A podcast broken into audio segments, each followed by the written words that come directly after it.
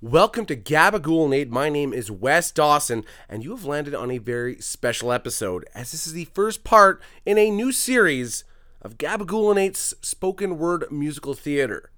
Now, the concept behind this series is to examine, explore, and dissect the most influential and impactful songs from the past 50 years. Because, see, some songs, some artists, have further reaching effects beyond just where they ranked on the charts. These songs deserve to be honored by performing an in depth analysis of their lyrical content, the musical composition, as well as the cultural ramifications of their work.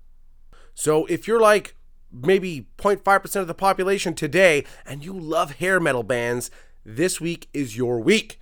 Because if I had to list the top three, if not, no, the top hair metal band coming out of the 80s, it easily would not be Winger. It would maybe be like, I don't know, Motley Crue or something like that.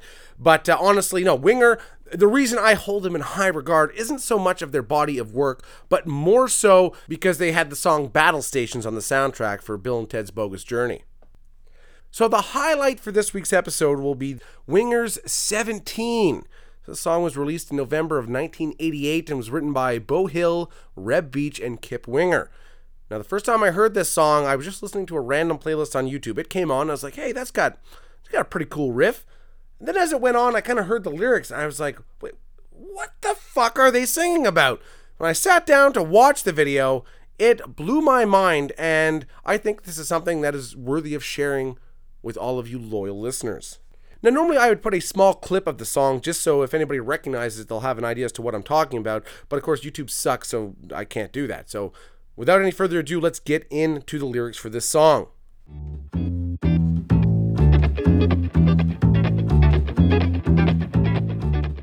Yea, I saw sparks fly from the corner of my eye.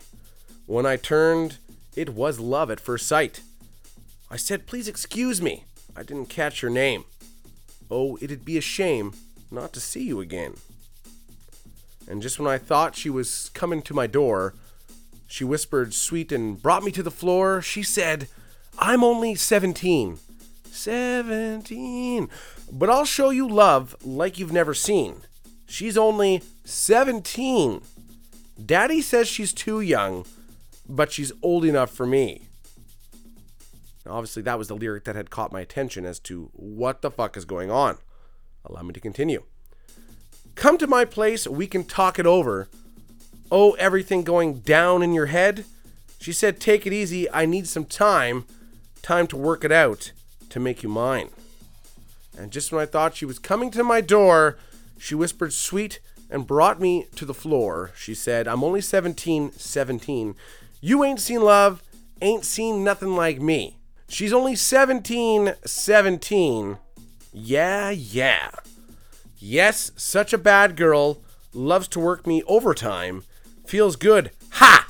Dancing close to the borderline. She's a magic mountain. She's a leather glove.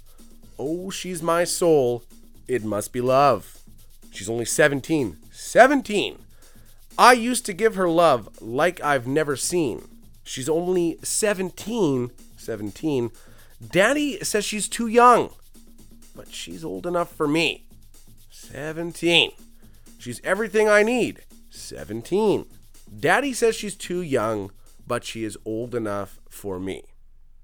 Now, in case you missed it, the title of the song was 17. Now, you're all probably thinking the same thing as me. I wish I could build a time machine, pull out my tightest pair of leather pants, head on back to what I like to call the golden era and report these fucking pedos to the proper authorities. Like, this is so fucked up. This is not acceptable in any point of time. How is this a thing? Like, really, adults singing about fucking teenagers.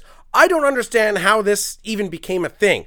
There is quite a catalog of songs coming from the late 60s into the late 80s of adult men singing about banging teenagers. Like, hey, artistic expression aside, what the fuck? These are songs that were playing on the radio, MTV. Now, I had discussed this subject at length with a friend, and his theory was maybe because back in the day, you know, lyrics weren't as easily accessible. You couldn't just search them online. And you can't always hear them as straightforward on the record as you do, like, reading them out. So that by the time somebody had bought this album, listened to the song, read the lyrics, and understood what the song was about, well, your parents had already bought you tickets for your Sweet 16 to go see Winger in concert, and you're getting railed by Kip Winger backstage. It was a strange time indeed that these sorts of songs were just acceptable, and, and rock stars fucking your children were just part of the fame of celebrity.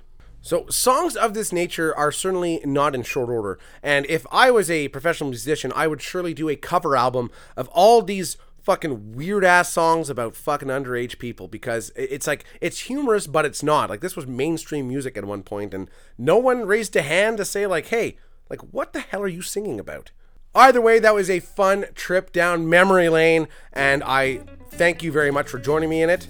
So please stay tuned as Gabagool Nate's Spoken Word Musical Theater Act 2 will soon be on its way, exploring another timeless classic from the past. My name is Wes Dawson. This is Gabagool Nate. Please listen, like, share, and subscribe. And remember, if you're going to sing about weird, illegal, and morally corrupt activities, I don't know, use some innuendo, try to mask them in your lyrics a bit. Just a suggestion.